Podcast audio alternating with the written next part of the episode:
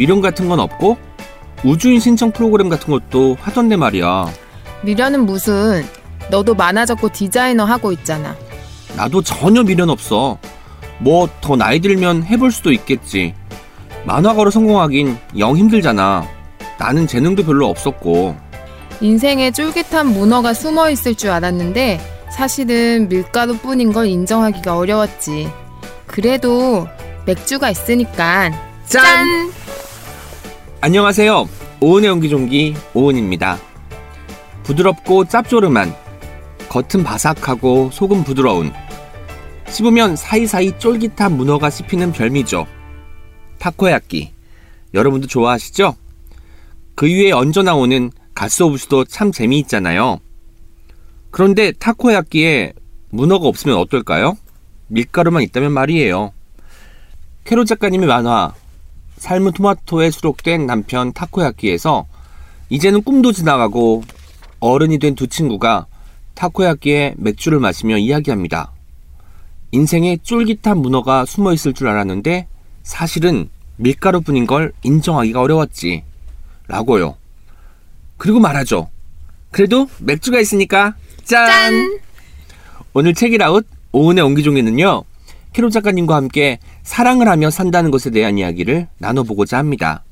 밀가루뿐인 인생에서 맥주 찾는 일을 곰곰 생각해보는 시간이 되었으면 좋겠습니다. 예스24가 만드는 책읽아웃은요. 매주 목요일과 금요일 오은의 옹기종기와 김하나의 측면 돌파가 격주로 방송됩니다.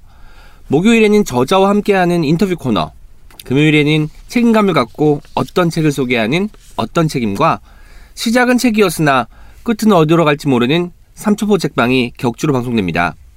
책이라웃에 소개된 도서와 저자 인터뷰는요, 웹진 채널S를 통해서도 보실 수 있으니까 궁금하신 분들은 채널S로 많이 많이 찾아와 주세요. 또 리뷰 올리실 때 해시태그 책이라웃도 잊지 말아주세요. 다운로드와 좋아요는 아주 아주 큰 힘이 됩니다. 팟빵 구독 꼭꼭 부탁드립니다. Check it out, check it out, check it out, check it out, check it out, check it out, check it out, check.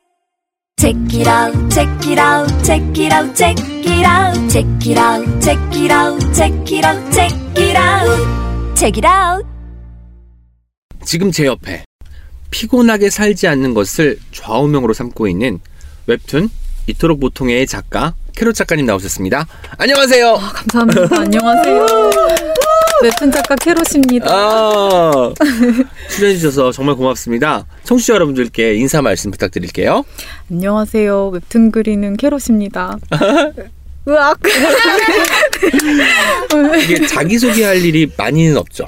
거의 없어서 네. 이제 주로 다른 분이 편집자님이시라던가 아니면 인터뷰 해 주시는 분들이 제 소개를 해주시는 거를 많이 읽죠. 음 네. 그렇군요.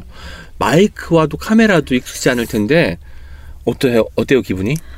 아, 너무 막 심장 튀어나올 것 같은데 네. 사실 그래서 오늘 아침까지 엄청 주변 사람들 괴롭히다가 왔거든요. 어떻게 괴롭혀요? 막 그냥 죽을까 이러면서 아~ 엄청 엄청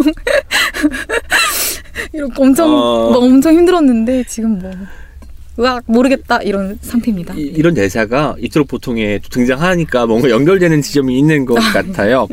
자세한 이야기는 deep and slow 질문을 드린 후에 나눠보도록 할게요. 저희 오은의 옹기종기 인터뷰는 조금 특별하게 진행이 돼요. 인터뷰 시작 단계에 deep and slow 질문을 드립니다. deep and slow 깊고 천천히 생각해야만 답할 수 있는 질문이에요. 인터뷰 마지막 단계에 이에 대한 답을 해주시면 됩니다. 인터뷰가 이 질문에 대한 답을 찾아가는 여정이라고 생각하시면 좀 편하실 거예요. 네. 네 떨리지만 편하실 거예요. 네. 캐롯 작가님께 드리는 deep and slow는 이것입니다. 그럼에도 불구하고 사람을 사랑하는 이유. 아마 이토록 보통의 지금 시즌 3를 앞두고 있다고 들었는데 네네. 이것과 관련해서 이제 생각을 하시면은 좀 더 좋은 답이 나오지 않을까라는 생각이 듭니다. 많이 떨고 계시네요 아직도. 네. 아직 청심원이. 네. 이 질문은 사실 다음에 연재 중인 이토록 보통의 시즌 2 후기에 작가님이 이렇게 쓰셨잖아요. 저는 사람을 참 좋아합니다. 그래서 여기서 힌트를 얻어가지고 제가 드리는 질문입니다. 잘 생각해 주세요. 네. 자, 그럼 이제 캐롤 작가님 소개를 해드릴게요. 아마 이 소개 들으시면 좀 더 긴장이 풀리지 않을까 생각합니다. 편안하게 들어주세요. 소개 나갑니다. 만화가 사람을 정말 좋아하지만 혼자 있을 때 편안함을 느끼는 내향형 인간. 어릴 때 꿈은 애니메이션 감독이었다. 7살 무렵 화장실에서 동화책을 읽다가 갑자기 설거지하는 엄마를 화장실까지 불러 나 만화가가 되기로 결심했어 라고 말했다. 엄마는 그저 잘해봐. 근데 그거 하려면 책 많이 읽어야 할걸? 하셨다. 꿈을 정하는 것은 빨랐지만 만화와는 거리가 먼 삶이었다. 입시 미술을 했는데 대학에서는 그림 그린 적이 없다. 광고회사에 가서도 디자인보다는 카피를 더 많이 썼다. 회사 생활은 너무나 치열하고 우울했는데 그러자 만화가 떠올랐다.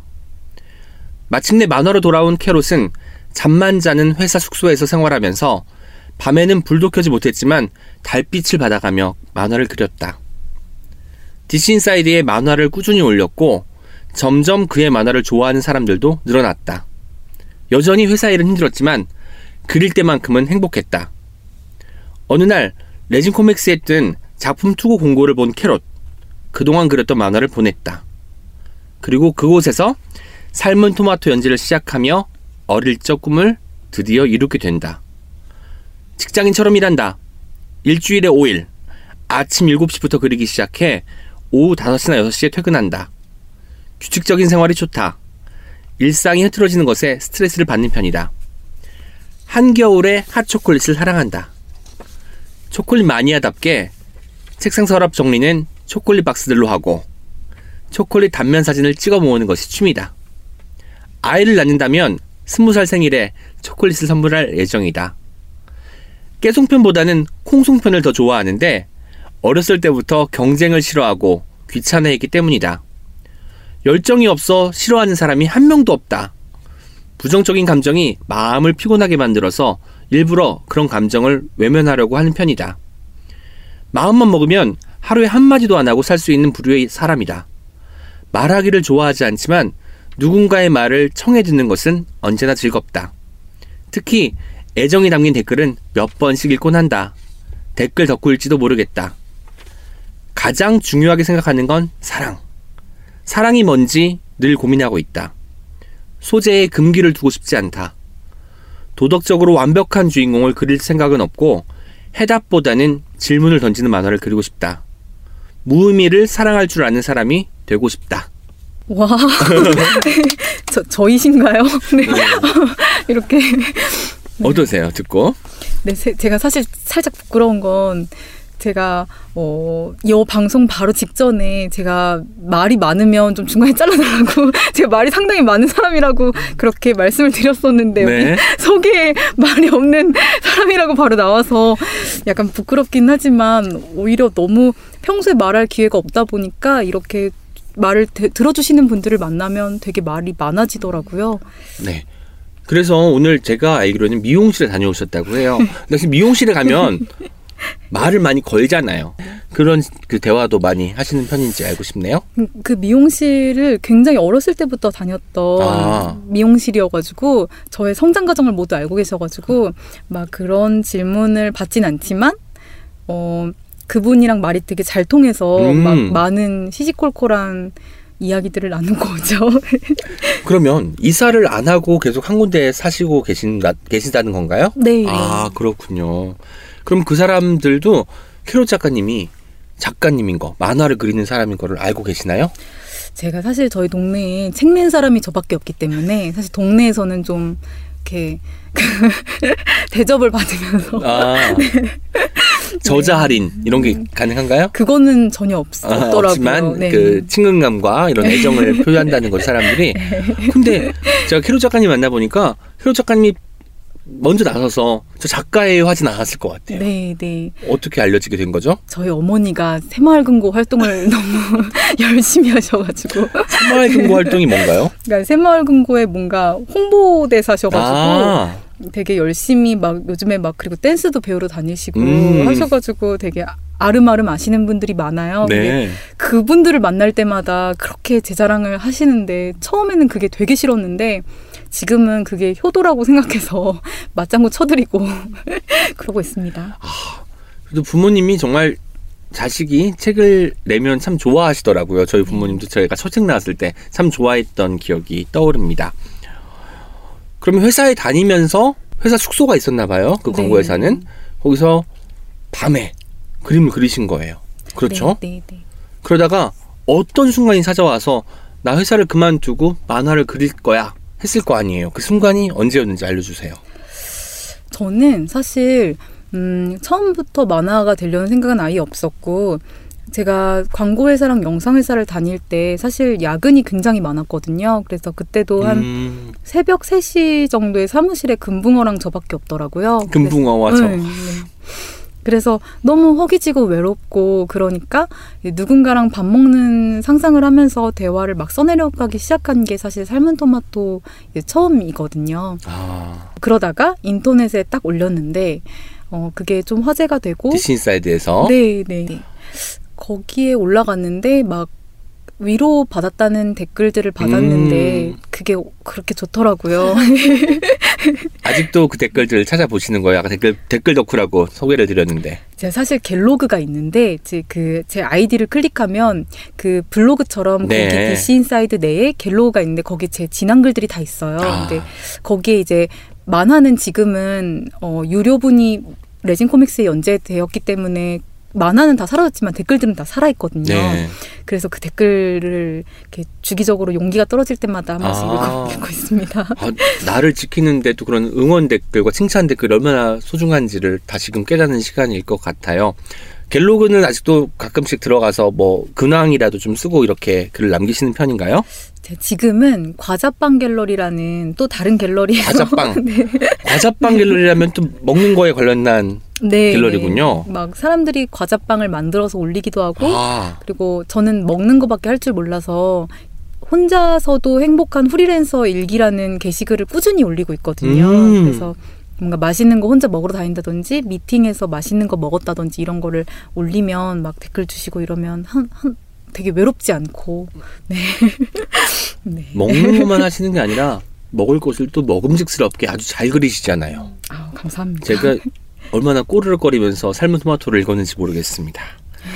직장인처럼 일하신다고 해요. 그러니까 예전에 직장에 다녔던 그 패턴이 지금 프리랜서 작가 생활에도 영향을 미치는 것 같은데 아침 7시부터 그리기 시작한다는 거는 굉장히 일찍 일어난다는 거거든요. 제가 아까 듣기에는 새벽에 수영도 하셨다고 네, 들었거든요.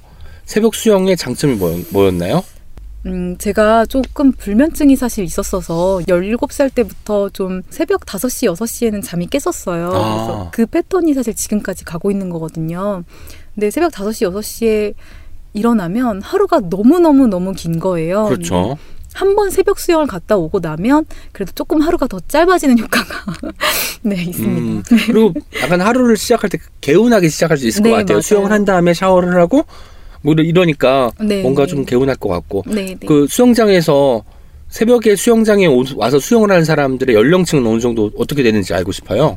어, 그러니까 방학 시즌 때는 반짝 이제 청년들이 있었다가 네. 이제 그분들이 곧 빠지고 이제 보통 음, 할머니 할아버지 분들이 많이 계신데 너무 너무 따뜻하고 이제 그 속에서 제가 그 새벽 수영 아이돌로 아, 뭔가 네네 캐롯 작가님을 지켜주는 것이 두 개가 있어요. 옛날 갤로그에 남아 있는 음. 댓글과 새벽 수영할 때 만나는 할머니 할아버지들의 덕담, 네. 칭찬 이런 것이 아닐까라는 생각을 해봤습니다.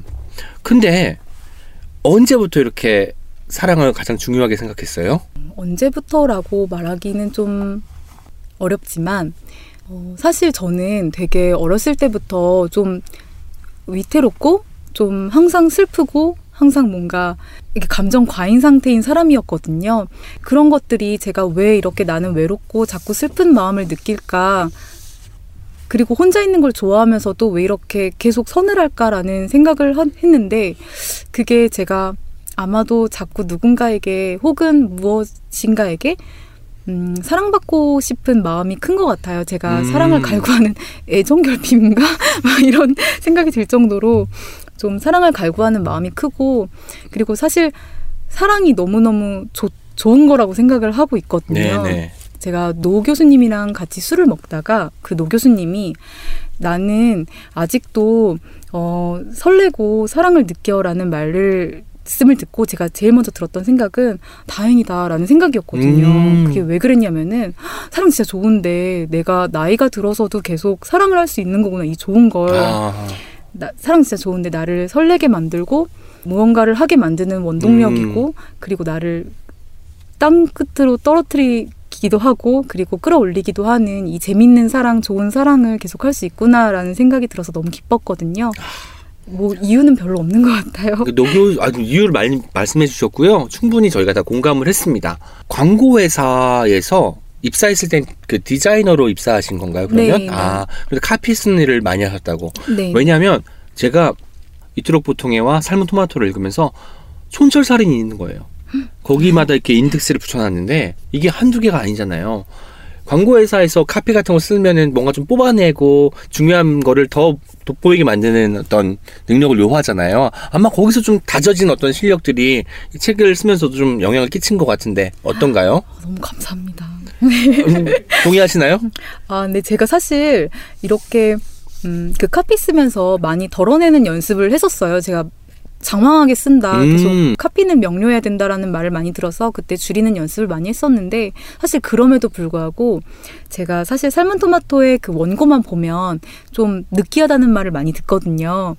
저는 사실 그림을 얹히는 과정이 약간 희석시키는 과정이에요. 좀 음. 담백하고 거친 선으로 좀 이 저의 제가 뱉는 느끼한 말들을 희석시키는 그 과정이거든요. 그래서 저는 너무 그 글로만으로도 사람을 매료시킬 수 있는 그런 작가님들에 대한 굉장히 존경심이 있고 너무 부럽기도 하고 그렇습니다. 네, 이따 글에 대한 이야기는 조금 더 심도 있게 나눠보도록 네. 할게요. 일단 인터뷰 본격적으로 시작하겠습니다. 아마도 최초로 캐롯이란 이름으로 나 캐롯 작가예요. 소개하는 첫 자리가 된 것 같아요. 얼굴이 공개되는데 기분이 어떠신지. 아, 너무너무 긴장되고 너무너무 떨리고 사실 작가 생활 내내 가장 큰 결단이라고 말씀드릴 수 있을 정도로 저에게는 엄청 큰 일이거든요. 근데 지금은 청심환도 먹었고 네. 아 모르겠다 막 약간 이런 느낌으로 지금 하고 있습니다. 모르겠다 이 상태에서 가장 자연스러운 발화가 나올 수 있어요. 저는 그래서 오늘 캐롯 작가님의 인터뷰 아까도 좋은 말씀 많이 해주셨지만 오늘의 인터뷰가 더욱더 흥미진진하고 기대가 되는 부분이 있습니다. 많은 도서 팟캐스트가 있어요. 책이라웃에 출연 결심한 이유가 궁금해요. 어, 일단, 음, 항상 제가 숨기고 활동을 하긴 했지만 어떤 결정적인 기- 계기를 기다리기는 했거든요. 제가 조금 최대한 빨리 어떤 신상을 드러내야 그릇된 환상들을 빨리 이렇게 다 없애드리고. 그리고 제가 사실 사사롭고 되게 변변찮은 사람이다라는 걸 빨리 알려드려야 나중에 저를 대면하셨을 때 덜 실망하실 것 같아서 그래서 결정적인 계기를 항상 기다리고 있었는데 이런 named 방송인 어, named 방송이라고 어, 또 named- named께서 말씀해 주셨습니다. 감사합니다. named 방송인 이제 책읽아웃에 출연하는 기회를 덥석 물었고 네. 그리고 이제 출판사의 이주미 편집자님이랑 그리고 이병구 팀장님이 용기를 주셔가지고 잘할 수 있다. 네, 네, 그래서 제가 나오게 되었습니다. 아우, 너무 잘하고 계세요. 슬슬 청심환의 약발이 지금 좀 받기 시작하는 것 같습니다. 감사합니다. 삶은 토마토가 얼마 전에 나왔잖아요. 네, 네. 이 책이 나오자마자 또 예스24의 오늘의 책이 됐어요. 아시죠? 네, 네. 인스타그램에도 올리신 것 같습니다. 잘하겠어요. 네. 기분이 어떠셨어요? 아, 너무너무 감사하고 삶은 토마토 저의 첫 작품이라서 되게 많이 애틋하고 또 어, 정말로 많이 이번에 음, 수정도 많이 하고 품도 많이 들어간 음. 작품이거든요. 그리고 편집자님도 너무 고생하셨고 디자이너님도 그래서 이렇게 좀 관심을 보여주시는 게 너무너무 감사하고 이렇게 초대해 주셔서 너무 몸둘 바를 모르겠습니다. 네. 그 책을 내고 뭐 여기저기서 이제 인터뷰도 제의가 오고 좀 바빠졌을 것 같은데 근황의 이야기를 좀 들려주세요. 근황 이야기를 아, 사실 그런 건 전혀 없고요. 전혀 없습니까? 아 그렇군요. 그래도 이렇게 named 방송인 책읽아웃이 불러줬으니까 저는 아주 만족하고 있습니다. 아니 근데 초기 연재작이잖아요. 그러니까 내 내가 처음으로 만화를 그리기 시작한 게 삶은 토마토인데 이게 이토록 보통이보다 늦게 나왔어요. 네. 뭔가 처음 쓴 책이 늦게 나오는 이 기분은 어떤지 좀 짐작할 수 없어서 여쭤보고 음, 싶습니다. 어, 삶은 토마토라는 작품에 대한 애정도 있지만 그 삶은 토마토를 기다려 책이 나오기를 기다려주신 독자님들은 저한테 정말 정말 특별한 의미를 가지고 있거든요. 왜냐하면 굉장히 오래된 작품이고 또 웹툰 리그에 있을 때부터 굉장히 응원해주시고 저를 지켜봐 주셨던 분들이 많아요. 음. 그래서 사실 입시미술밖에 안 배웠 배움이 그렇게 짧은 제가 이렇게 만화가로 먹고 살게 해주신 것들이 다 그분들 덕이고 그분들이 저를 돌봐주셨다고 생각을 하거든요. 그래서 이렇게 결과물로 보여드릴 수 있는 게 너무너무 어, 감사드리고 또, 어, 좀 불안하긴 하지만, 음, 이렇게 육성으로 그 감사를 전할 수 있는 기회를 갖게 된 게 사실 너무너무 행복합니다. 아우 정말 말씀도 잘하시고 말씀하실 때 진심이 막 느껴져가지고 제가 옆에서 같이 감동을 받고 있습니다. 이게 삶은 토마토에 음식이 많이 나오잖아요. 네. 식재료도 많이 나오고 혹시 그냥 먼저 가벼운 질문 던질게요. 가장 좋아하는 음식 초콜릿 말고 아, 네. 식재료가 있으면 뭘까요?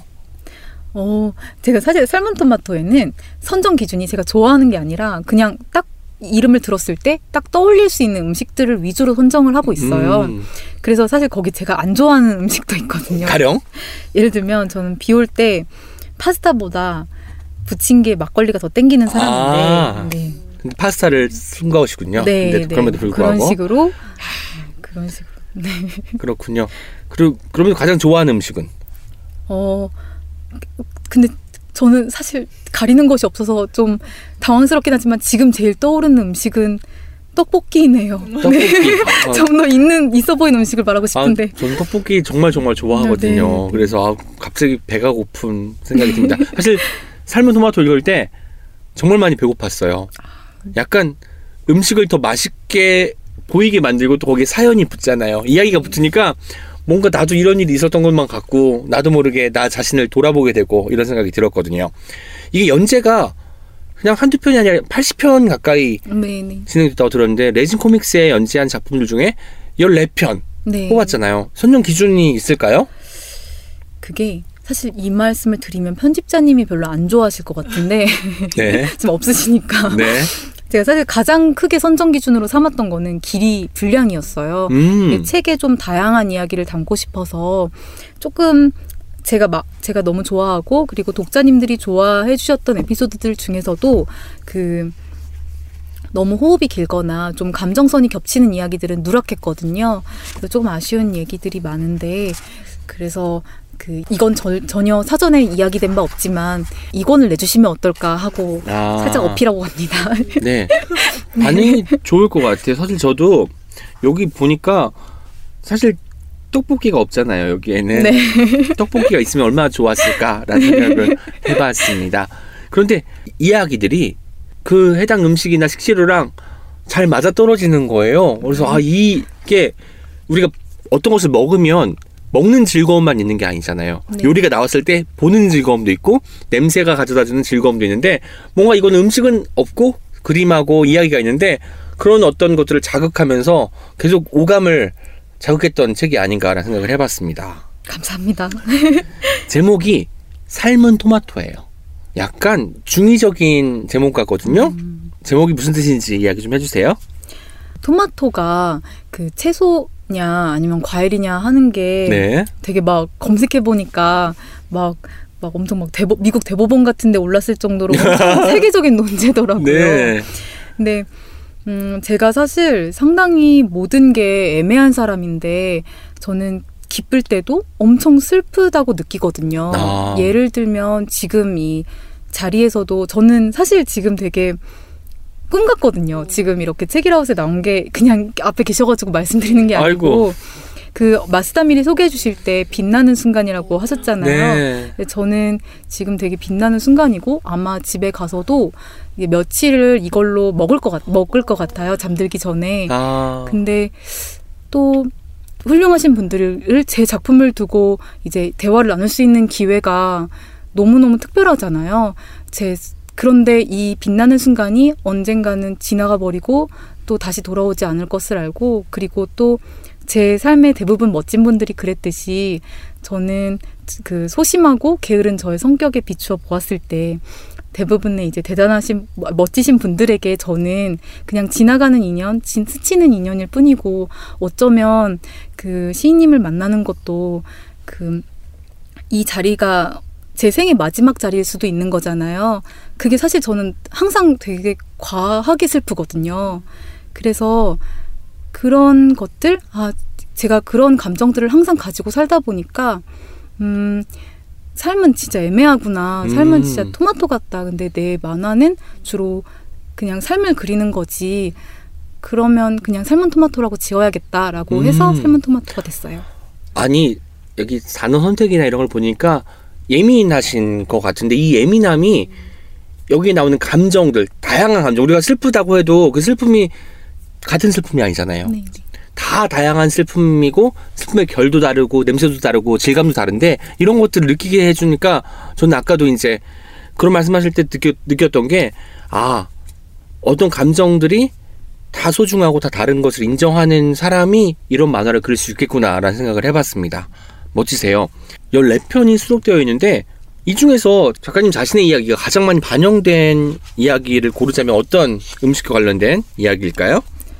사실 그 제 이야기는 한 편도 없는데 아. 네, 취향까지 반영되어 있지 않은데 음 근데 딱 한 편 조금 약간 구체적인 상황이 있는 게 있거든요. 비슷한 상황이 그게 뭐냐면 제가 공항에 갔다가 굉장히 그냥 별로 친하지도 않았던 그냥 어느 한순간 같이 팀플 정도 했던 그런 그 남자랑 같이 이제 마- 우연히 만나서 음. 그 우동 한 그릇을 먹고 헤어졌는데 그때 별로 그렇게 사사로운 대화를 나누지도 않았거든요. 음? 그냥 뭐, 뭐, 뭐, 어디 우동이 맛있고, 뭐, 일본 가면 무슨 우동을 먹어봐야 되고. 오. 근데 이제 막 사사로운 대화를, 근데 즐거웠어요. 어쨌든 그 상황이. 음. 근데, 음, 그때 문득, 아, 이 사람을 내가 아까 전에 말씀드렸듯이 이 사람을 내가 지금 마지막이겠구나라는 생각이 드는 거예요. 음. 왜냐면 정말 현실적인 문제로도 그 사람은 유학을 가는 거였고, 그리고 그렇게까지 또 친하지도 않고, 심지어 연락처도 없거든요. 네네. 그리고 심지어 연락처를 딸 만큼 친하지도 않고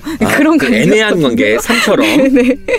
근데 그래서 근데 왠지 그 사람이 어떠 어, 어느 정도로 그때 슬펐냐면 이 사람이 결혼하자고 하면 결혼할 수도 있겠다 정도의 마음이었어요. 근데 충동적으로 물론 아. 그때 그 감정이 그렇게 된 거군요. 네, 네, 와. 그것만. 근데 물론 그 후로 연락하진 않습니다. 이론도 없고 네. 그게 어떤 에피소드에 나오죠? 기차역과 도넛 에피소드에 아, 도넛. 나오거든요. 네, 그렇군요. 아무튼 이야기를 읽으면 전 캐롤 작가님이 뭔가 다 겪었을 것 같고 간접 경험을 했을 것 같은데 실제로 약간 그 거리를 두고 그런 네. 캐릭터를 창조하고 이야기를 만들어내시는 편인가 봐요. 그러면 네, 네. 아 그렇군요. 저는 처음에 이렇게 목차를 보잖아요. 비빔국수부터 시작해서 아 내가 좋아하는 것부터 시작하네. 마지막에 사불에 음. 사불에 저한테 1년에 한 번 먹는 과자였거든요. 당시에 비쌌어요 어렸을 때 사불에 비싼 과자여서 1년에 한 번만 한 번 정도 제가 사 먹었던 기억이 있었고 파스타, 카스텔라, 도넛 갑자기 좀 밀가루 라인이 또 제가 밀가루 좋아해서 또 저도 배를 좀 자극하다가 메로나 메로나가 굉장히 또 오랫동안 사랑받는 아이스크림 하드잖아요. 심지어 약간 어른들은 어릴 때부터 제가 어릴 때 어른들이 드시던 드시는 걸 봤는데 아직도 메로나를 드시더라고요. 그런 게 몇개 네. 있어요. 메로나, 비비빅, 음. 아만나 이런 류의 빙과류들이 있는 것 같아요. 그래서 약간 저는 이 글들을 읽으면서 나의 상황하고도 겹쳐보기도 하고 나도 우연히 누군가를 만나면 어떤 마음이 들까? 물론 있었겠지만 실제로 이런 상황이라면 나는 어떻게 반응할 수 있을까? 이걸 생각하게 해주는 거였어요. 근데 다 읽고 나니까 내가 실제로 어떻게 반응할지 가늠되지 않는 거예요. 애매하니까. 그때의 감정과 그때의 상황과 약간 날씨나 습도 이런 거에도 영향을 받을 것 같다는 생각이 들었고요. 감사합니다. 네. 네. 이제 개인적인 이야기 좀 해볼게요. 캐롯이라는 이름으로 활동한 게 DC 인사이드에서부터 시작됐나요? 네. 아, 그때 아이디를 만들 때 나 캐롯으로 해야겠어 라고 마음 먹었을 거 아니에요? 네. 어떤 뜻으로 이걸 지었죠? 제가 엄청나게 후회하고 있는 것 중에 하나가 그건데. 왜요? 제가 막 지은 이름이라 아. 가지고 네.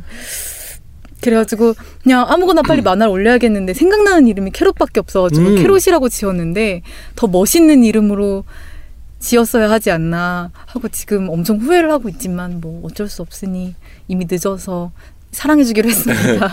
캐롯이 당근 네, 네. 뜻이잖아요. 당근을 좋아하시기도 하는 거죠? 아니면 캐롯이라는 말 자체가 예뻐서 그 당시에는 지으신, 지으신 건가요? 아 제가 사실 제가 토끼 이빨이어가지고 아. 그래서 이 친구들이 이제 그런 유, 유의 별명으로 많이 불려 설치류 토끼? 뭐 이렇게 토끼 뭐 이런 별명으로 많이 불렀었는데 그래도 그때 그냥 갑자기 떠올랐던 닉네임이 캐롯이었는데 토끼가 당근을 좋아하니까. 네, 아, 그렇군요. 약간 단순하지만 약간 좋네요, 저는. 그래서 뭔가 그 토끼 별명이면 레빗이라고 나올 수도 있었는데 레빗이 아니라 캐롯인 게 좋은 것 같아요. 네. 약간 한 번 더 생각하는 사람만 만들 수 있는 아이디죠. 네. 식탐이 있는 사람이 만들 수 있는 식탐. 네. 만화를 직접 다니면서 그리기 시작하고 본격적으로 그리고 이제 그만두고 그 투고를 해서 드디어 이제 작가의 길을 걷게 됐어요. 네. 만화를 그리기 전과 후 가장 달라진 게 있다면 어떤 걸까요? 아, 사실은 너무 많이 달라져서 음, 뭐 어떤 거부터 얘기를 드려야 될지 모르겠는데 어, 일단 너무 제가 다른 세상에 살고 있는 것 같았던 이렇게 아티스트 분들이나 이런 분들과 뭔가 작업적인 교류를 하게 되고 친구가 되고 이런 과정도 너무 신기했고 그리고 막 미팅 같은 거 가면 막 맛있는 거 사주시고 너무 잘해주시고 과분하게 그리고 친구들이랑 부모님도 띄워주시고 이래서 사실 처음에는 저를 저가 마인드 컨트롤 하는 게 되게 그 시간이 필요했어요. 음. 왜냐하면 자꾸 제가 저 스스로를 대단한 사람이라고 착각할 것 같더라고요. 그래서 제가 막 두둥실 마음에 떠올랐었는데 아 너가 대단한 사람이라고 착각하지 말자. 그 너가 지금 앞에 계신 분들이 잘해주시는 거는 너가 대단해서가 아니라 너 열심히 하라고 용기를 주시는 거야. 너 착각해서 우스운 사람이 되지 말자라고 계속 생각하는 그게 필요했고 그래서 지금은 그게 성공해서 지금은 좀 많이 차분해진 상태인데 그때는 너무 막 어깨뽕이 막 완전 음, 이렇게 깃불까지 붙어가지고 아이고. 그런데 그런 태도의 캐롯 작가님을 상상하기 힘든 것도 사실이에요. 저희가 오늘 만나 뵙- 만나 뵙고 나서는 아무튼 재밌습니다. 이토록 보통 애가 많은 사랑을 받았잖아요. 네, 네. 이책 이야기를 좀 해보도록 할게요. 곧 2권이 나온다고 들었는데 언제쯤 계획되어 있나요? 네, 사실 그거는 약간 아직 기약이 없어서 네. 네 여러 가지 어른의 사정으로 아직 기약이 아, 네. 어른의 사정. 네, 맞습니다. 저는 이 책을 읽고 나서 이토록 보통애를 읽고 나서 이거를 쓴 캐롯 작가님은 뭐 남성이든 여성이든 성별을 불문하고 사랑 박사일 것이다. 라는 생각을 했어요. 네 실제로 실제로 많이 봤거든요. 연애나 사랑에 대한 본질을 묻는 질문들을 좀 받으셨을 것 같아요. 익명으로 네. 어떠세요? 어떠신 편인가요? 어, 사실 굉장히 당황스러운 적이 많은데 네. 그 그렇게들 오해를 많이 하시고 제가 사실 제일 못하는 게 연애거든요. 네. 제일 막 항상 모든 연애를 망치는 건 주범은 저였고 제가 사실 제일 엉망똥망이었는데 자꾸 이제 연애 상담 같은 메일들을 그런 너무 소중한 사연들을 보내주세요. 음. 그래서 막 제가 어찌 답변을 드릴 수 없는 그런 사연들을 많이 받고 막 질문들을 많이 받는데 저는 사실 뭔가 그분들에게 구체적인 조언을 드릴 수는 없고 그냥 그분들의 글을 그저 읽어드리는 것밖에 할 수 없는 게 조금 안타까울 때가 많죠. 네.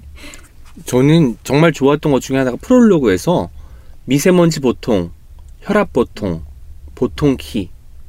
보통이라는 말은 대체로 평범하다는 말과 동의어로 쓰이지만 이 보통의 상태를 지키기 위해서는 많은 노력이 필요합니다. 늘 미세먼지 지수를 확인해야 하고 건강을 위해 잘 챙겨 먹어야 하지요. 그래서 보통이라는 것은 오히려 특별한 이야기처럼 들리기도 합니다. 라고 되어 있어요. 역시 광고회사에서 또 유망주였던 과거 전력이 잘 보이는 어떤 대목이기도 한데 저는 이- 이토록 보통회를 읽고 어떤 생각이 들었냐면 보통 사람을 상정을 하는데 특수한 상황으로 가요. 왜냐면 여기 나온 사, 그 상황들이나 사건들이 평범하진 않거든요. 근데 다시 또 보통의 상태로 돌아오는 거예요. 이거는 작가가 밀당을 잘해야 한다고 봐요. 저는 그 캐릭터나 사건과 내가 좀 어느 정도 좀 거리를 두게 했다가 감정선을 처리할 부분에서 확 들어가기도 하고 이런 게 있는데 보통 특수 보통으로 돌아오는 거 혹시 염두에 하고 작업하시 염두에 두고 작업하시는 건지 알고 싶네요. 어 그런가? 너무 네. 그 그런가 다음에 인터뷰를 할 때는 그렇게 꼭 말씀 말을 해야겠다는 아. 결심이 네. 네.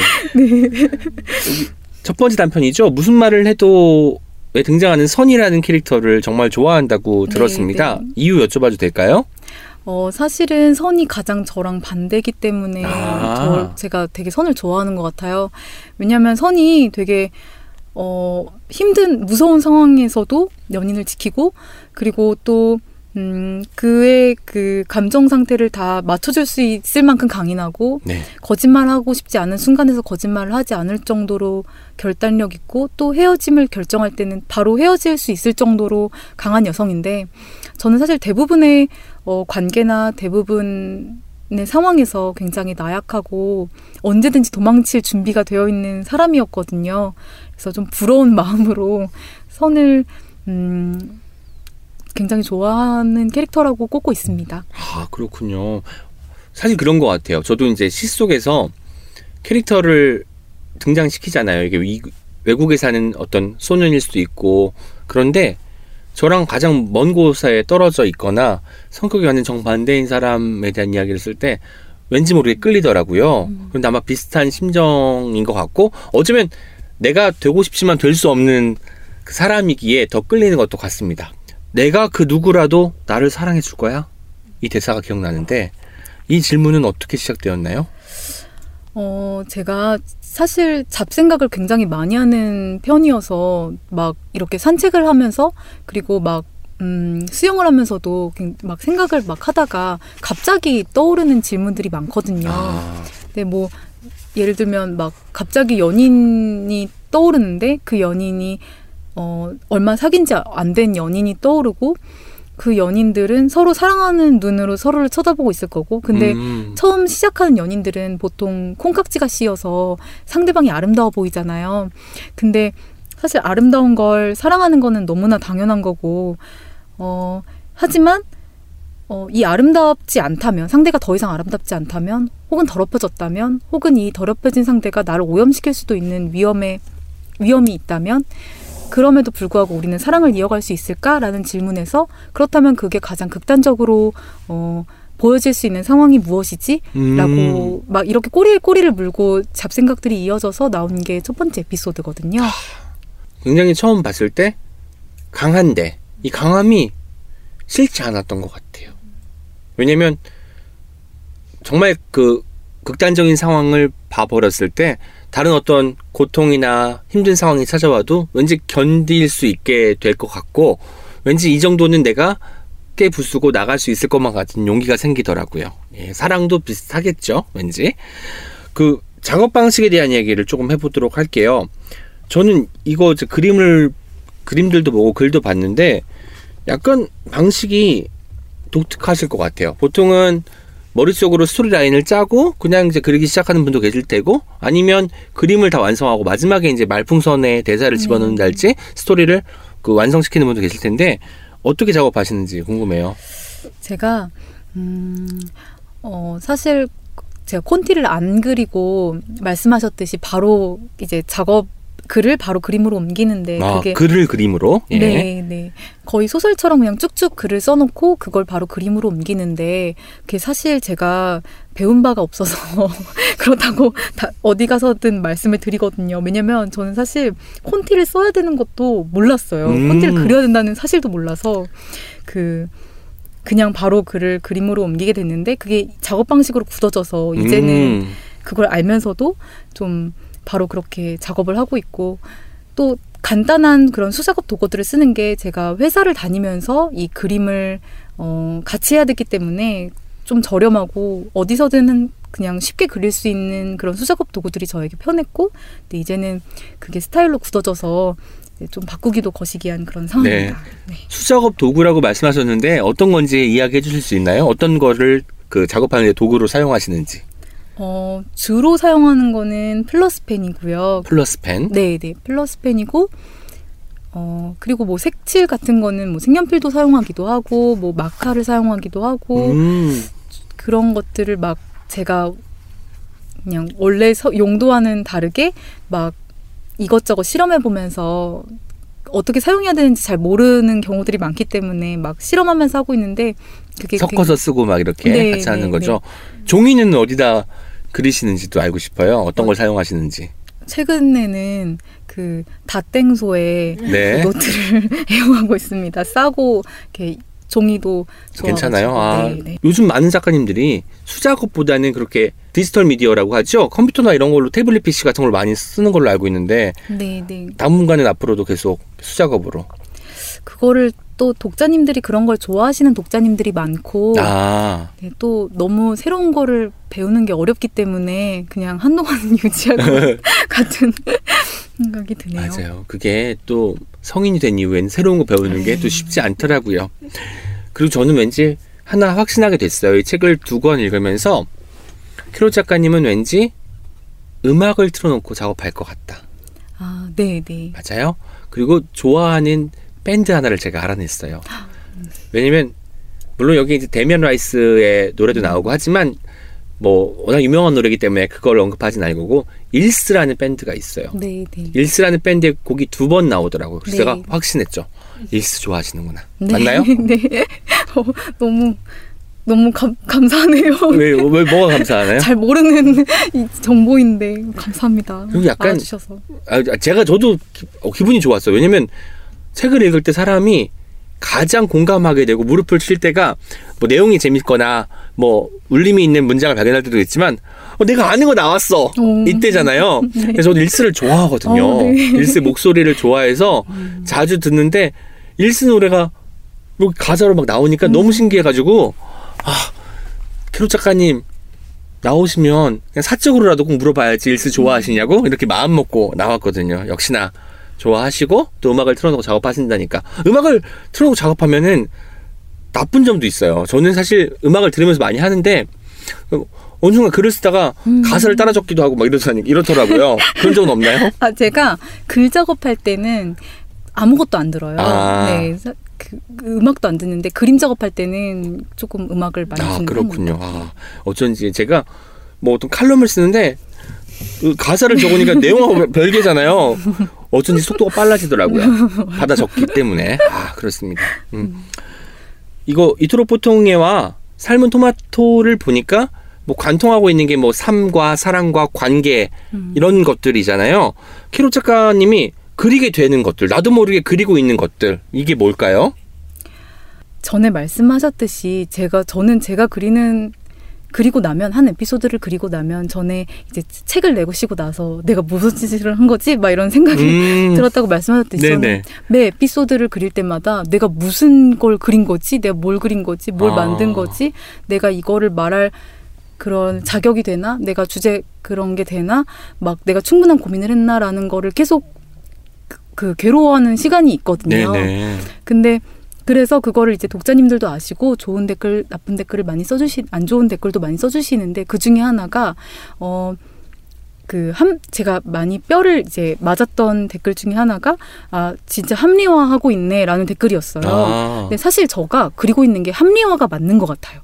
그러니까 제가 음. 모든 걸 관통하는 그런 걸 뭉뚱그리자면 사실 합리화 과정이 맞는 것 같은데 어 저는 사실 제가 그리고 있는 것들이 어 굉장히 특수한 상황에서 보통의 인물들이 뭔가 이해할 수 없는 혹은 뭔가 음, 비난받아 마땅한 그런 행동들이나 그런 감정들을 가지고 어, 그래도 나를 좀 이해해 주세요. 독자님들에게 이해받기 위해서 발악하는 합리화 과정을 저는 항상 주제로 삼고 그리고 있거든요. 네 네. 근데 음, 생각해 보면, 그러니까 제 주인공들이 어, 저를 이해해 주세요. 어, 이해할 수 없으면 동정이라도 해주세요. 근데 동정할 수 없으면 그냥 들어라도 주세요.라는 그렇게 이야기를 하고 있는 것 같아요. 네. 근데 또 저는 그럼에도 불구하고 이렇게 가엽고 불쌍하고 어리석은 인물들이 그럼에도 불구하고 사랑받고 싶어서 사랑받고 싶어하는 사랑을 갈구하는 과정들이 굉장히 인간적이라고 생각을 하거든요. 음, 그래서 저는 아, 좋네요, 정말.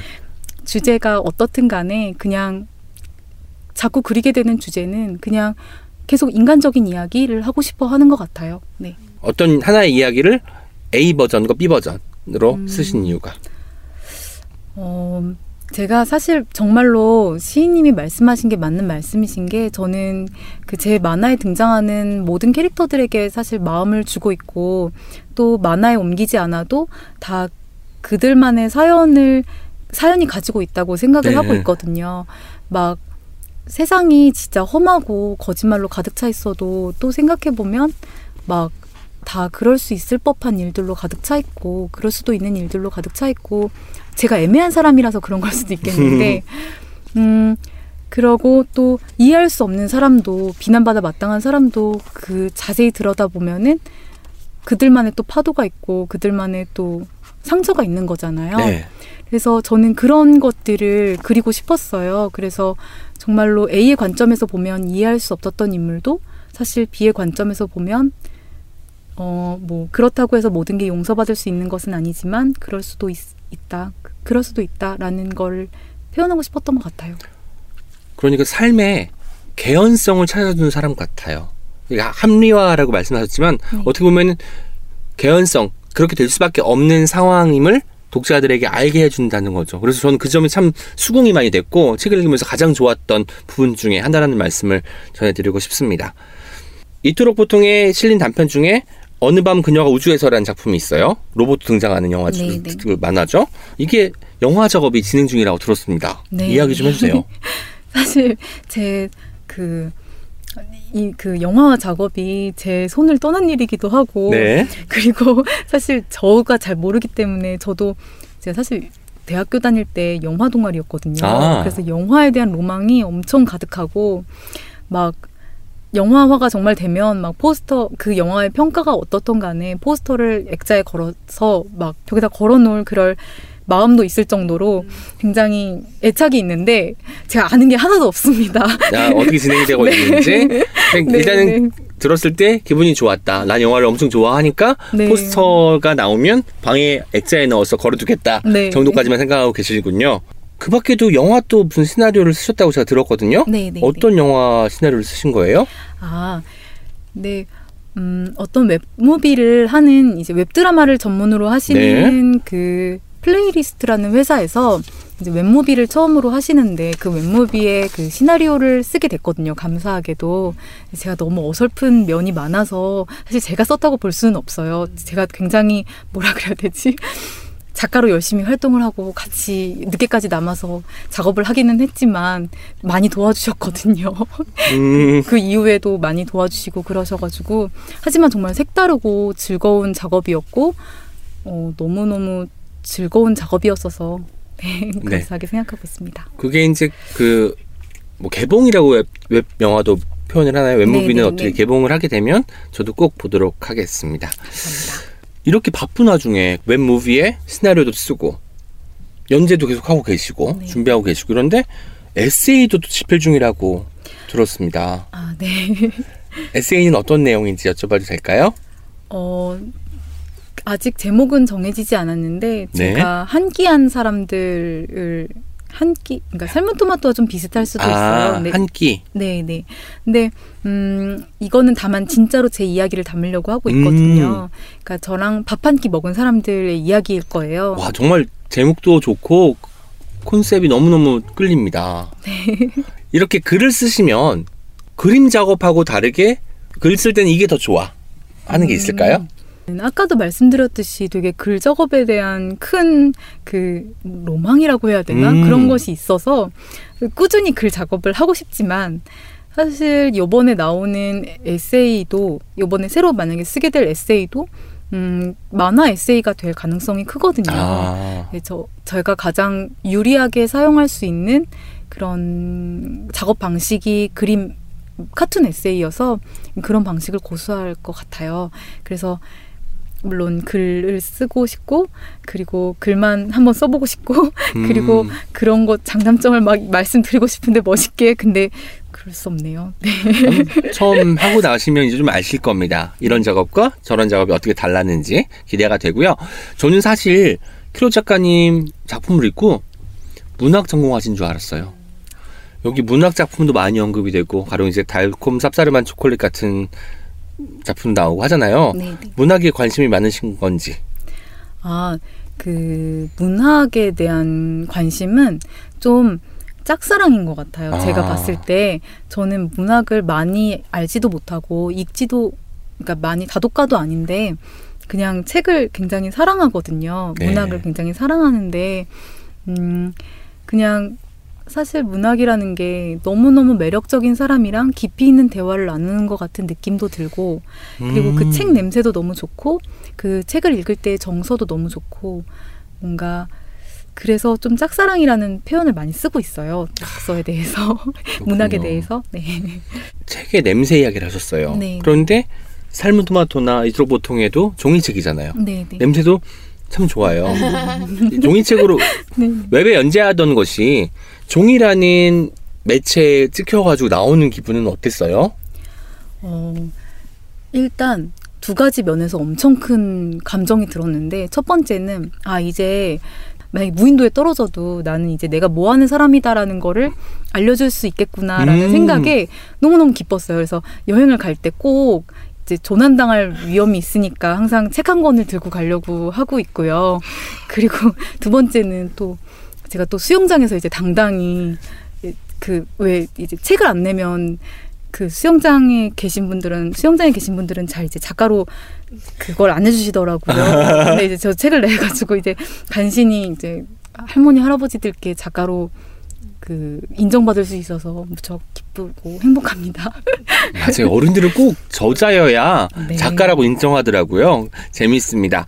그 4월에 이토록 보통의 시즌 3 네네 연재될 예정이에요. 네네. 어떤 내용일지 책이라고 청취자분들께 살짝만 맛보기로 보여주신다면 아 일단 학생들의 이야기를 많이 할 거고요. 학생들 네네. 학생들이라 하면 대학생 말씀하시는 거예요? 고등학생들. 고등학생들? 네네.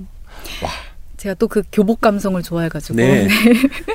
그래서 어, 학생들 이야기를 할 거고 사실 말랑말랑한 이야기라고 생각하면서 썼는데 제가 전에도 한번 말랑말랑한 이야기라고 소개했다가 그 사실은 정 까보니 말랑말랑하지 않다고 판단되어서 제가 제가 후- 후기에 곤장을 맞는 것으로 시작하는 그런 후기를 음. 남겼을 정도로 호되게 혼났었거든요. 그래서 이번에도 조금 어 조금 이게 반전도 있고 좀 어, 약간 충격적일 수도 있겠지만 그래도 예전부터 제가 꼭 하고 싶던 이야기를 이제 시즌 3에서 할 수 있을 것 같거든요. 와 네. 벌써부터 기대가 됩니다. 저는 사실 키로 작가님 작품들을 읽으면서 다음 작품 다음 작품 생각했는데 이야기 듣고 보니까 더욱더 끌리네요. 고등학생들의 이야기 어떻게 펼쳐질지 기대가 됩니다. 앞으로 이거는 꼭 해보고 싶은 작업이야 라고 생각하는 게 있나요? 어, 제가 그 소개를 해주셨듯이 애니메이션에 대한 네 그 꿈을 갖고 있어요. 맞아요. 저 어렸을 때 꿈이 그거였죠. 네, 네. 제가 어, 워낙 애- 어렸을 때부터 애니메이션을 보고 자라오기도 했고 해서 언젠가는 애니메이션 스튜디오를 차리는 게 저의 아. 야망이거든요. 근데 그게 제가 친구들한테는 나는 60대 정도의 애니메이션 스튜디오를 차릴 거야라고 음, 말은 해놨거든요. 왜냐면 길게 말해야 60대 아직 먹은 뭐, 것 같으니까. 네, 그러니까 이제 그랬는데 뭐 빠르게 기회가 찾아온다면 네. 너무너무 행복하겠죠. 네. 이거는 곁다리 질문인데 그 애니메이션 작품 중에 좋아하는 게 있나요? 좀 소개 좀 해주세요. 어, 근데 너무 다들 보셨을 것 같아서 본 것도 좋죠. 뭐 같이 이야기할 수 있으니까. 저에게 가장 많이 영향을 준 거는 아. 지브리 애니메이션이라든지 뭐, 뭐 붉은 돼지, 마녀배달부. 키키 뭐 이런 것들이 저의 사실 거짓 향수를 자극하고 막 그러면서 엄청 저에게 많은 그 영, 그 감수성적인 영향을 많이 줬었어요. 감수성에서 영향을 많이 줬었고 네, 너무 사랑하는 애니메이션이고 언젠가는 저도 애니메이션을 한번 해보고 싶은 게 저의 큰 소망입니다. 네. 붉은 돼지 이야기를 하시니까 키로 작가님하고 닮아 있는 게 있어요. 음. 재미뿐만 아니라 문제의식을 담고 있는 작품을 쓰겠다, 그리겠다. 이런 느낌이 들거든요. 붉은 돼지가 그런 내용이잖아요. 네. 그래서 아 앞으로의 행보에서 캐롯 작가님은 계속 질문하는 것을 멈추지 않겠구나라는 또 확신이 들었습니다. 이제 디벤슬로 저희가 처음에 드렸던 질문에 대한 답을 들을 시간이에요. 그럼에도 불구하고 사람을 사랑하는 이유에 대한 답을 듣도록 할게요. 오늘 이야기에서 답을 찾으셨는지 궁금하네요. 어, 사실 이제 시인님이 막 말씀해 주시는 말들을 듣고 오히려 제 생각이 좀 정리되기도 하고 뭔가 그런 것들이 굉장히 놀라운 경험이었는데 그래서 어, 놀라운 경험이었고 저에게는 아주 특별한 순간들이었고요. 그리고 디벤슬로우 질문에 대한 답으로는 아까 전에도 말씀드렸듯이 저 제가 사랑을 하는 이유는 단 하나밖에 없거든요. 저는 그냥 사랑을 너무너무 좋아하고 나를 가장 그 움직이게 하는 원동력이기 때문에 움직이게 하는 저는 죽을 때까지 사랑을 할 건데 또 한편으로는 사랑 우리 모두는 사랑하지 않을 권리를 가지고 있어요. 네. 제가 다룬 에피소드들 중에서는 실제로 사랑을 하지 않는 성 정체성을 가진 에이 로맨틱에 대한 이야기도 네. 있거든요. 그래서 우리 모두는 아, 사랑은 좋다. 그리고 어, 그럼에도 불구하고 어, 사랑은 좋다. 근데 어, 사랑하지 않을 권리를 가- 모두가 가지고 있고 그럼에도 불구하고 사랑하지 않을 수도 있는 것이고 그리고 사실 제 이야기들은 사랑을 하자는 이야기는 아니거든요. 어, 그냥 사랑에 대한 이야기를 하자는 이야기고 그리고 네. 만약에 제 책을 읽고 뭔가 사랑에 대한 이야기를 누군가와 하고 싶으셨다면 혹은 어떤 누군가를 이해할 수 없는 누군가를 살아, 이해할 수 있는 그 단초를 마련하셨다면 저는 더없이 기쁜 창작 작업이 될 것 같습니다. 그렇군요. 사랑 관련한 질문에 대한 답은 늘 저를 설레게 만들었던 것 같습니다. 오늘도 너무나 인상적인 답변 고맙습니다. 마지막으로 오늘 팟캐스트 출연한 소감과 함께 청취자분들께 인사 말씀 부탁드리겠습니다. 아, 너무너무 지금 영광스러운 자리라고 생각하고 아이쿠. 사실 너무너무 설레는 이렇게 자리에 초대해 주셔서 너무너무 감사하고요. 네, 음, 모쪼록 독자님들 아, 그리고 이제 독자님들이 되실 분들 그리고 책이가웃의 이제 청취자분들께 드리고 싶은 마, 말씀은 여러분들이 찾아주시는 덕에 제가 어, 정말로 아무것도 몰랐던 제가 이렇게 만화로 그리고 먹고 살고 그리고 이런 창작 작업들을 여러 가지 현실적인 여건 속에서 이어갈 수 있다는 게 너무너무 감사한 일이고 모쪼록 조금 그- 그 실망이 크지 않으셨기를 바라면서 정말 감사하다고 말씀을 드리고 싶고요. 항상 뭔가 제가 항상 늘 하는 멘트가 있거든요. 해주세요. 차 조심하시고 미세먼지 조심하시고 감기 조심하시고 항상 맛있는 거 드세요. 감사합니다. 와, 오늘 나와주셔서 감사합니다. Check it out, check it out, check it out, check it out, check it out, check it out, check it out, check. Check it out, check it out, check it out, check it out, check it out, check it out, check it out, check it out, check it out. 내가 무슨 말을 하든 나를 사랑해 줄 거야? 어떻든 나를 믿고 내 곁에 있어 줄 거지? 사랑하는 사람의 숨겨진 진실을 알게 되었을 때 그 사랑은 어떻게 변하게 될까요? 그럼에도 우리가 사람을 사랑하는 이유는 뭘까요? 캐롯 작가님은 사랑하는 이유에 대해 나를 움직이게 하는 동력이라고 말씀하셨는데요. 여러분은 어떻게 생각하시는지 궁금합니다. 늘 저는 여러분 이야기가 궁금해요. 캐롯 작가님과 함께한 방송은 배는 고픈데 마음은 부른 방송이었습니다. 자, 이제 여러분의 목소리를 하나하나 들어보는 댓글 소개 시간입니다. 김세희 작가님 편 방송 나간 후에 푸엄님이 메일을 한 통 받았대요. 예스24 법인 서비스 담당 김성광 MD님께서 핸드폰 요금제를 바꾸면서 팟캐스트를 듣기 시작했어요. 지난 주말엔 책읽아웃 김세희 작가님 이야기를 들었습니다. 즐겁고 하루가 리프레시되는 느낌이었습니다. 앞으로도 잘 챙겨 듣겠습니다. 라고 메일을 주셨다고 하는데요. 푸엄님 네. 어떻게 답장하셨습니까? 아, 너무 감사하고 제가 이 댓글을 소개할 테니까 이 리뷰들 소개할 테니까 다음 방송도 꼭 들어달라고 영업을 드렸더니 약간 쑥스러워 하셨어요. 근데 저희가 회사에서도 새끼라우스 이렇게 잘 되는데 이런 리뷰를 이제 곳곳에서 알려주시는 분들이 있는데 사실 아주 많진 않거든요. 그래서 사내에서도 많이 사랑받는 책이라웃이 되고 싶은 마음입니다. 네, 사내 연애는 잘 금지하는 경우가 많지만 사내 사랑은 좋습니다. 네, 사내 사랑입니다. 네. 팟빵 댓글 소개해 드릴게요. 먼저 잘해고자님께서 엄지 작가님의 저서 태도의 말들 구매 후 들어왔습니다. 방송도 들어보겠습니다. 어, 이거는 정말- 감사해요. 제가 영업 하나 한 거잖아요. 네, 제 작가님 책을 통해서 제 작가님 거기 책이라고 진행하고 이런 거 네. 썼으니까 이것 때문에 찾아보셨던 것 같습니다. 아, 감사합니다. 잘해고자님 앞으로 종종 배웠으면 좋겠습니다. 네. 트위터에서 당근님께서 김세희 작가님이 책이라웃에 나오셨어. 목소리가 그래서 느껴지는 결이랑 비슷하다. 이렇게 맞아요. 남겨주셨어요. 정말 그때 저도 대화를 나누면서 아 작가님의 소설 장면들이 막 떠오르는 거예요. 네. 그 문체나 어떤 말하는 스타일 같은 것들이 아 여기서 나왔구나라는 생각이 들어서 참 좋았습니다. MOND 몬드님이 책이라웃에 김세희 작가님 나오셨다. 와! 아, 하고 이제 폭풍 오열을 하셨습니다. 아, 김세희 작가님이 첫 책을 내셨는데 이미 많은 독자층을 네, 좀 맞아요. 확보하신 것 같아요. 그 지지해 주시는 분들이 많이 계셔서 저희도 참 든든하고 좋습니다. 네. 토끼님께서 오은 시인님 진행도 따뜻하고 세희 작가님 진짜 방송 체질이고 책 나오니까 기분 좋았다. 생각보다 더 좋았다고 자꾸 이야기해 주셔서 덩달아 기뻤다. 이렇게 써주셨어요. 저도 그냥 좋았다. 뭐 아직까지 어떤 기분인지 잘 모르겠어요. 에서 끝날 줄 알았는데 생각보다 더 좋았다는 말이 집에 가는 길에 생각이 계속 나더라고요. 네. 아, 그래서 앞으로도 좋은 일이 많이 있었으면 좋겠다는 생각을 해봤습니다. 델리 만주님께서요. 김세희 작가님 편 책이라고 들었는데 조곤조곤 너무 듣기 좋았다. 가만한 날 읽을 목록에 추가. 아, 네, 꼭 네. 읽어보셨으면 좋겠습니다. 네.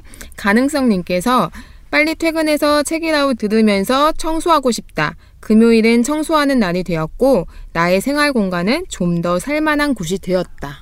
아, 그래도 청소를 할 때 책이라웃이 이제 청소하는 때 에너지가 필요하잖아요. 또 활력을 제공해 준다는 네, 너무 점에서 감동적이고 고맙습니다. 한편에 저는 시 같은 생각도 드네요. 네. 네, 청소하는. 케일러버님께서요. 오늘 하루 종일 책이라웃 들었다. 재밌어. 아, 궁금하지만 읽기 싫었던 책이나 읽고 싶지만 매번 후순위로 밀렸던 책 그런 이야기들을 골라 들었다 라고 하셨습니다. 사실 간접 독서를 한 느낌도 들잖아요. 그러다가 이제 실, 실제로 책 구매와 연결되거나 그리고 실제로 책을 찾아보면서 더욱더 그 작가와 사랑에 빠지게 되는 일 저희가 아주 좋아하는 일입니다. 네. 라라님께서 오늘 옹기종기 김세희 작가님 편 재미있게 들었어요. 책 읽고 방송 들으니까 두 배로 좋았던 것 같아요. 첫 소설 읽자마자 다음 작품이 기대된다는 오은 시인님 말씀에 저도 동감입니다. 근데요, 오늘은 특히나 댓글 소개 코너가 엄청 뭉클하네요. 애정과 감사와 감동을 서로 주고받으며 점점 키워나가는 게 느껴져요. 그리고 제 댓글을 읽지 말아주세요. 어, 근데 제가 읽고 있네요. 룰루랄라 방송 듣다가 제 이름이 나오면 얼음이 됩니다. 부끄러워요 하셨어요. 네, 한 번쯤 얼음도 되는 게 나쁘지 네, 않아요. 좋은 거죠. 각성이 되는 거거든요. 네, 저희가 얼음 땡 해드릴게요. 네, 땡 했고요. 그 저희가 최근에 이제 댓글 소개를 해드리는데 분량이 점점 늘어나는 것 같아요. 이것은 그 방송에 대한 피드백도 있지만 그만큼 책이라웃을 많은 분들이 듣고 계신 게 아닌가라는 생각이 들어서 참 읽을 때마다 뭉클하다는 생각이 듭니다. 그리고 책 읽고 방송 들었다고 말씀하셨잖아요. 네. 이제는 복습이 아니라 예습도 하시는 아, 분들이 생겨나기 시작했습니다. 정말 저희가 공지를 가끔 해드릴까 봐요. 어떤 작가님 나오신다고. 네네. 네. 아이튠즈 팟캐스트에서 롤리라님께서 항상 들어왔었지만 이번 옹기종기 바로 듣고 처음으로 댓글 남깁니다. 오은 시인님은 사려 깊게 배려해서 진행한다는 느낌이 듭니다. 그래서 더 이번 김세희 작가님 책도 물론이고 예정 게스트 책들까지도 사고 싶게 만들어지는 것 같아요. 마지막에 정리해 주시는 것도 집중하지 않으면 나올 수 없는 거겠죠? 옹기종기 계속 이대로만 해주세요. 아, 이래도만 와. 진짜 해도 될까요? 아, 더 잘하고 싶은데. 네, 저도 발음이 더 좋아지고 싶은데. 네. 네. 네. 미세먼지 없는 날 님께서 요즘 옹기종기 어떤 책임이 올라오는 날만 기다리고 있어요. 진심 메일 해주시면 안 되는 겁니까? 느낌표 두 개. 음, 네. 어떤 책임 세 분의 호흡도 너무 좋지만 오은 시인님 정말 취향 저격이에요. 와. 어, 상대를 향한 다정함이 베이스에 깔려 있고 그 위에 잔잔 한 위트까지 완전 취저. 와. 네. 이런 분도 계시는군요. 아. 미세먼지 없는 날이 많아졌으면 좋겠습니다. 아이디처럼 요- 오늘도 야 미세먼지가 있더라고요. 정말 네. 감사합니다. 앞으로도 진심을 담아서 열심히 진행하도록 하겠습니다. 인스타그램에서 GS북 1212님께서 어제는 고민과 생각이 많아서 절실하게 책이라웃이 필요했다. 마침 가만한 나를 사둔 상태라 귀 기울여 듣고 팟빵 댓글은 다 읽어주시니까 내 댓글도 읽어주시겠지 하고 예상하고 또 열심히 들었다. 벌써 끝이네? 아쉽다 싶을 때 진짜 생각도 못했던 인스타에 내가 쓴 글을 소개해 주셨다. 진짜 깜짝 놀라가지고 침대에서 벌떡 일어나서 들었다. 몇 번씩 듣고 또 들었는데 오은 시인께서 정말 정말 감동적이라고 말씀하시는 부분이 좋아가지고 듣고 또 들었다. 내가 더 정말 정말 감동받았다고 소리라도 치고 싶은 심정이었다.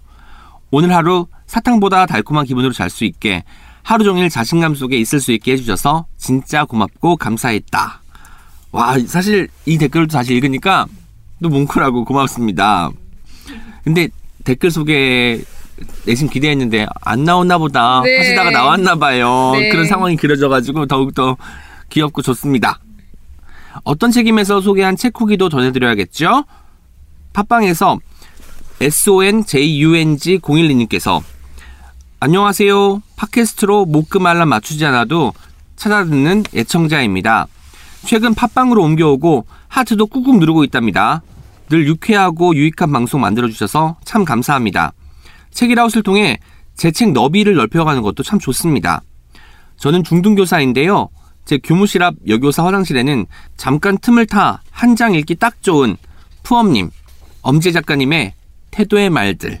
제 조판 책을 화장실에 두기 아까워 새로 구입해서 예쁜 테이프까지 득템.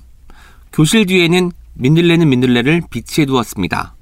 오가다 한 장이라도 한 권이라도 함께 읽고픈 마음에 두 권 다 모두 책이라웃을 통해 알게 된 보물 같은 책이지요. 앞으로도 좋은 방송 오래오래오래 해주세요. 아, 너무, 와. 아, 너무 감사하네요. 네, 학교에서 제 책을 비치해서 같이 읽었으면 좋겠다고 이렇게 얘기해 주시는 게 너무 감사하고 감동이네요. 볼일을 볼 때 딱 한, 한 페이지 정도 읽을 수 있잖아요. 네. 그렇게 이제, 그리고 이제 볼일을 바로 보고, 보고 나오는 게 아니라 한 페이지 끝날 때까지 읽고 나온다는 생각을 하니까 더욱 더 네. 좋은 것 같아요. 네. 100일 동안의 쾌변을 약속할 수 있는 책입니다. 혹시 쾌변이더라도 이제 변비가 있거나 그런 분들은 한 다섯 개씩은 읽으실 수 네, 있을 것 같다는 생각이 좀 듭니다. 빨리 읽을 수 있다는 네. 장점도. 네. 예, 드래핑 꽃님께서 불현듯님이 추천해주신 소설 줄리아나 도쿄를 잘 읽고 있습니다. 저는 책을 읽을 때마다 어울릴 만한 음악을 찾아서 같이 들어요. 이 책은 루크 하워드의 음악 앨범을 들으며 같이 읽으니까 참 좋더라고요. 특히 오픈이라는 곡과 어울리는 것 같아요. 한 주의 이야기가 마치 하늘에서 내리는 눈처럼 점점이 천천히 안, 아늑하게 다가오는 소설입니다. 한 주가 꼬치구이 노인과 만나는 장면은 고요하며 무게감 있는 따뜻함이 참 좋았습니다. 좋은 소설 만나게 해줘서 고맙다는 말 남기고 싶어 글 씁니다. 와, 사실 정말로 책을 사서 읽는 게 저희는 가장 행복한 일이잖아요. 그런데 책 소개뿐만 아니라 루크 하워드라는 크로스오버 가수의 또 앨범과 음악을 소개해 주셔서 저도 한번 줄리아나 도쿄를 다시 펼쳐서 네. 음악을 함께 들으면서 읽어보고 싶어집니다. 고맙습니다. 묘시님께서요, 덕분에 고난이 선물이다라는 좋은 책을 알게 됐네요. 예스24에서 구- 주문해야겠어요. 라고 보내주셨습니다. 네, 행복합니다. 네, 엑시돈님께서 좋아하는 것이 있다는 것, 그것이 한 사람의 삶을 위로해주고 안심시켜 준다는 것, 온몸으로 느끼고 사는 요즘입니다. 오늘 방송을 들으며 저는 어떤 책임이 괜찮다고 그랬어 하는 위로를 받네요. 언제나 반가워해 주시고 늘 그 자리에 계셔 주셔서 감사합니다 하셨어요. 와, 늘 그 자리에 계셔 주셔서라는 표현을 보니까 우리가 늘 있다는 것, 늘 있는 것에 대해서는 크게 고마워하지 않는 것 같아요. 근데 이제 그게 없을 때 소중해지잖아요. 저희도 만약에 한번 2주 후인데 방송이 안 나가. 그럼 옹기종기 왜 안 해? 아, 이렇게 될까요? 음, 아마 될 것 같은 생각이 들어서 저희는 하지만 그런 그 무리수를 두지 않고 늘 그 자리에 있는 것으로 대신하겠습니다. 고맙습니다. 카이로스 2020님께서요. 악착같이 반짝거리게 오늘 지내봐야겠어요. 잘 들었습니다. 감사합니다. 아, 짧고 라고. 굵은. 네. 카이로스가 또 헬라어로 되게 귀중한 시간, 중요한 시간을 의미하는 단어예요. 그래서 악착같이 반짝거리는 순간들이 많았으면 좋겠다는 생각을 해봅니다. 네, 한혜민 님께서 밀린 책이라우 틈틈이 아껴가며 듣고 있다가 저도 쇳동구리 기질이 있어서 정리는 못하고 물건만 늘어나는 가운데 책을 신중하게 고르고 있는데요. 정말 제 취향 저격에 엄지혜님 글에 많이 공감하면서 읽었습니다. 작지만 저에게 소중한 책으로 등극, 하트.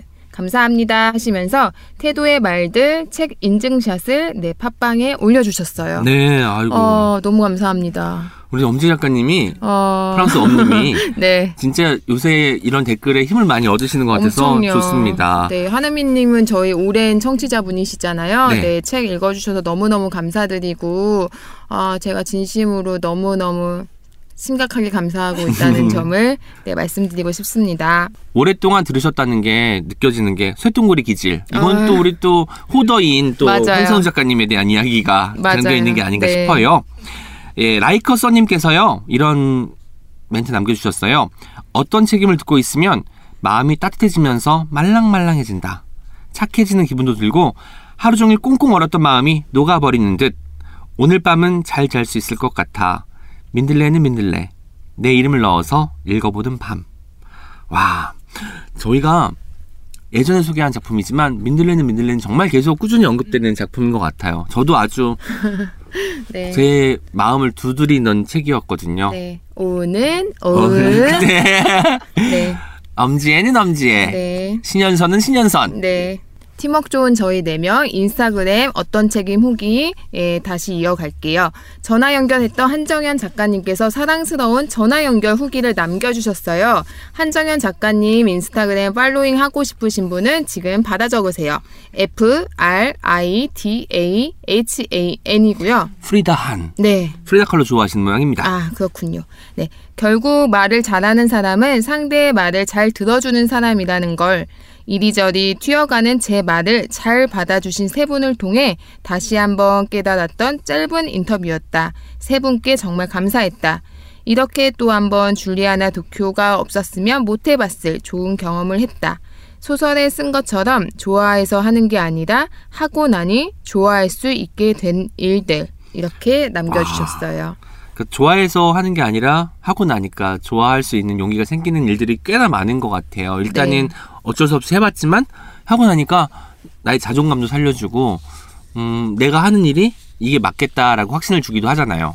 푸엄님이 소개했던 곰돌이가 괜찮다고 그랬어에 정수영 작가님도 책 소개 후기를 남겨주셨습니다. 아이디가요 S-U-L-P-P-A-N-G 술빵입니다. 책이라웃에 소개가 되어서 너무 신나는 마음에 셀프 홍보를 마음껏 하기로 했다. 시키지도 않았는데 알아서 하는 칠문칠답, 자문자답 되시겠다. 표지가 예쁘다고 오은씨님도 그랬어. 술빵의 설정사 재밌다고 그랬어. 컹 신나 신나 라고 보내주셨는데 정수영 작가님이 직접 S24 리뷰 코너에 셀프로 칠문칠답 한 거 남겨주셨거든요. 많은 분들 가셔서 네. 확인해 보시면 좋겠습니다. 네, 감사합니다. 언더북스님께서 구례 읍내를 걷다 발견한 예스24 택배 상자. 택배 상자만 봐도 책이라웃 애청자인가, 채널레스 구독자인가, 궁금한 이 마음. 10년 넘게 다른 서점 이용하던 독자를 고민 없이 예스24로 넘어오게 만든 건 순전히 책읽아웃과 채널예스 덕분이다.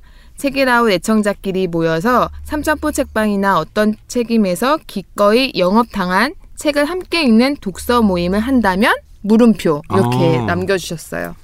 아 너무 감사하네요. 정말 제가 최근에 그 트위터 하면서 제가 트위터에서 뭐 책읽아웃이랑 채널예스 검색해서 많이 이제 서치를 하고 보는데 정말 이 채널레스란 책이라웃 때문에 S24 그냥 고민 없이 온다는 트위터가 정말 많아가지고 제가 음. 그걸 캡처해가지고 저장해서 그냥 평생 간직하려고 제가 개인 메일에 막 담아놓고서 힘들 때마다 아이쿠. 보면서 그래 나는 사람들에게도 좋은 일을 할- 하고 있는 걸지도 몰라 이런 생각을 하면서 위로를 얻고 있는데요.